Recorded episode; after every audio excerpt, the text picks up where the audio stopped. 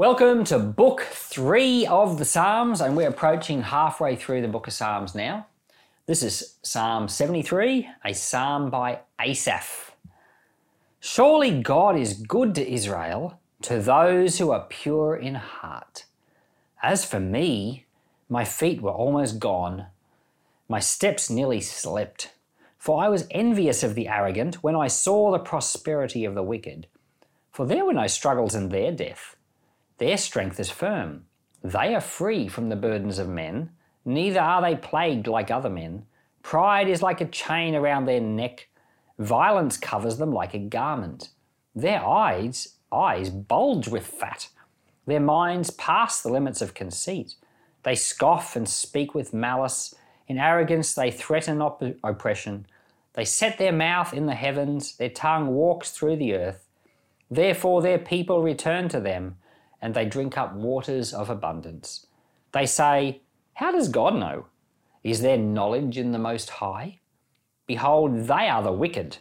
Being always at ease, they increase in their riches.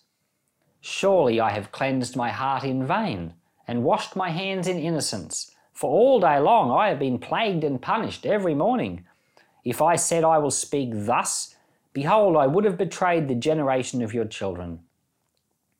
When I tried to understand this, it was painful for me until I entered God's sanctuary and I saw their end.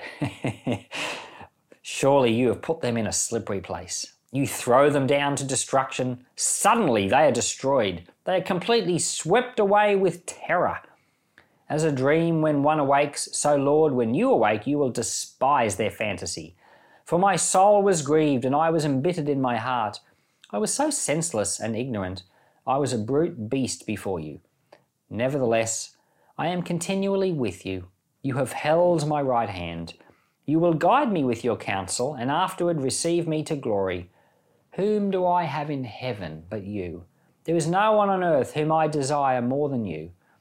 My flesh and my heart fails, but God is the strength of my heart and my portion forever. For behold, those who are far from you will perish. You have destroyed all those who are unfaithful to you. But it is good for me to come close to God, for I have made Yahweh my refuge, and I will tell of your works. So we meet a new guy called Asaph. Actually, technically, we met him in one other psalm earlier. There are 12 psalms of Asaph in the Bible, and 11 of them are in book 3. Book three is the shortest of all the books. It's only got 18 or 19 chapters, but the majority of them are Psalms of Asaph. So they call this the Asaphite book. You know, people who use all that fancy language. The book of Asaph, and um, there was one Psalm of Asaph's way back, um, but here they all are in a collection now. So Asaph is uh, one of the men that was around at the time of David when we were going through the book of Second Chronicles and we were talking about uh, First Chronicles, I think, uh, it was all about how David organized the temple worship. He'd split the singers into three groups. One of them was assigned to Asaph, the group of Asaph. That's this guy here. So Asaph is a, a person who has a choir. He directs a choir, and uh, he's written psalms.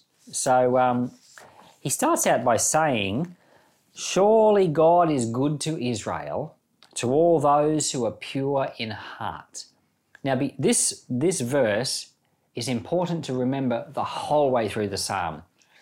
It's not just an idea you read and then move on. You've, this is like the main idea of the psalm, even though we're now going to start reading things that sound completely opposite to it. And because of Jewish poetic parallelism, this verse is very interesting. It says, God is good to Israel to those who are pure in heart. So, like I've explained a few times before, in, po- in English poetry, we rhyme sounds. So, you know, Jack and Jill went up the hill. Jill and Hill have nothing to do with each other except they rhyme. But in Hebrew poetry, they rhyme ideas. So sometimes the words will not sound the same as each other, but they're talking about the same thing. So here it says, God is good to Israel to those who are pure in heart. In other words, we have a statement here. In God's brain, Israel is equal to those who are pure in heart. So that's a very interesting idea.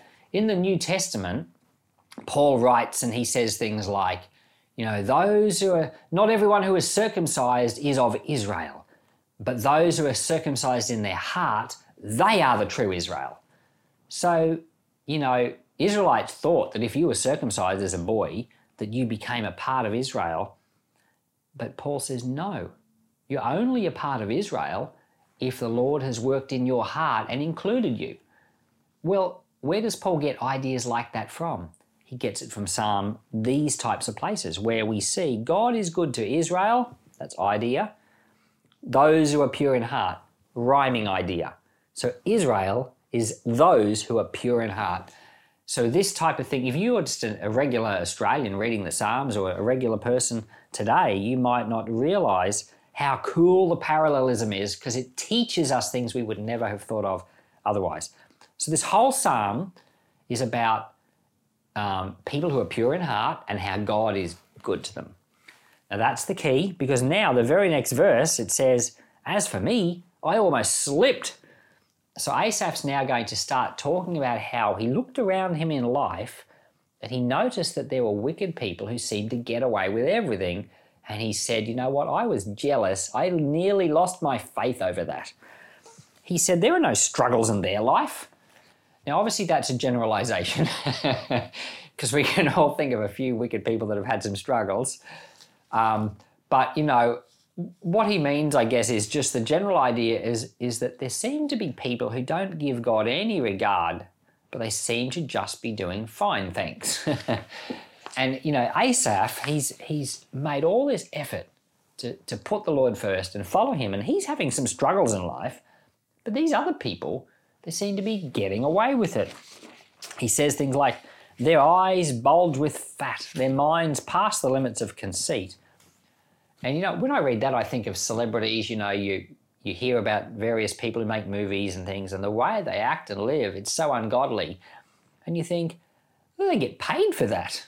They get fame. They, here's people who become famous. They have a lot of money. They seem to live however they want. It seems to not hurt them at all it's almost like they get rewarded for doing the wrong thing. And Asaph is saying, oh, I nearly lost my faith over this. And, um, but in verse 17 is the telling verse. He says, until. In other words, I struggled with this whole question. I didn't understand it. He said, until I entered God's sanctuary and I saw their end. So he has a revelation.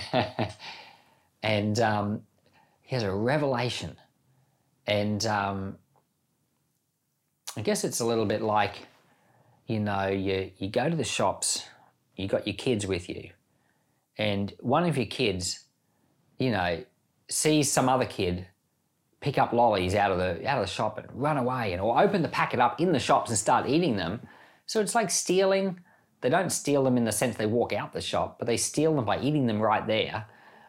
And then you see your kids do it so you discipline them. You know, they're grounded. They're losing their pocket money this week. You know, um, you might even give them a, a, little smack on the bum if that's allowed legally in your location. you know, you do you bring some disciplinary disciplinary action, and the, the little kid thinks, why do I get into trouble? That other kid's done the wrong thing and gotten away with it. Or you know, maybe one of your children does the right thing and doesn't do that, but they think, you know, I don't I do the right thing and I don't get any lollies. My parents didn't buy me anything. But look at that kid. He, he didn't get into trouble. So there's these comparisons with people. And yet, your children who are disciplined grow up to become good people and they grow up in the blessing of the Lord. So there's sometimes the results of these things are in time. and uh, Asaph says in verse 17, he says, I entered God's sanctuary and I saw their end and he says, Whoa. He says, They are standing in a slippery place. Now, remember, he said, My foot almost slipped way back in verse 2. But now he says, Whoa, actually, they're the ones who are standing in a slippery place and their feet will slip. They are going down. And he says, I was bitter in my heart, but not anymore. so, and he says in verse 7, he says to the Lord, You guide me with your counsel, and later you'll bring me into great joy. So he knows he's in the safe place. Not everything is he's received yet, but he will. So we go right back to the very first verse where it said, God is good to Israel, to those who are pure in heart. So we know that sometimes in our life the Lord does discipline us. Sometimes we don't get some of the blessings we think we should have, or at least we don't get them yet. The Lord makes us wait. The Lord sometimes puts us through discipline and difficulty. But we remind ourselves that verse 1 the Lord is good to those who are pure in heart, and He will bring us into a place of great joy. So don't be jealous of those who seem to be getting away with evil you're not being jealous of anything that there's nothing to be jealous of because they stand in a slippery place. Father in heaven, let grace be at work among us. Let your favour be upon us. Thank you for the Psalms of Asaph that we're now enjoying and going to enjoy for the next 10 days. Let your power be upon us that we might grow and have bigger hearts. Lord, let our faith in you be strengthened and deepened in the name of Jesus. Amen.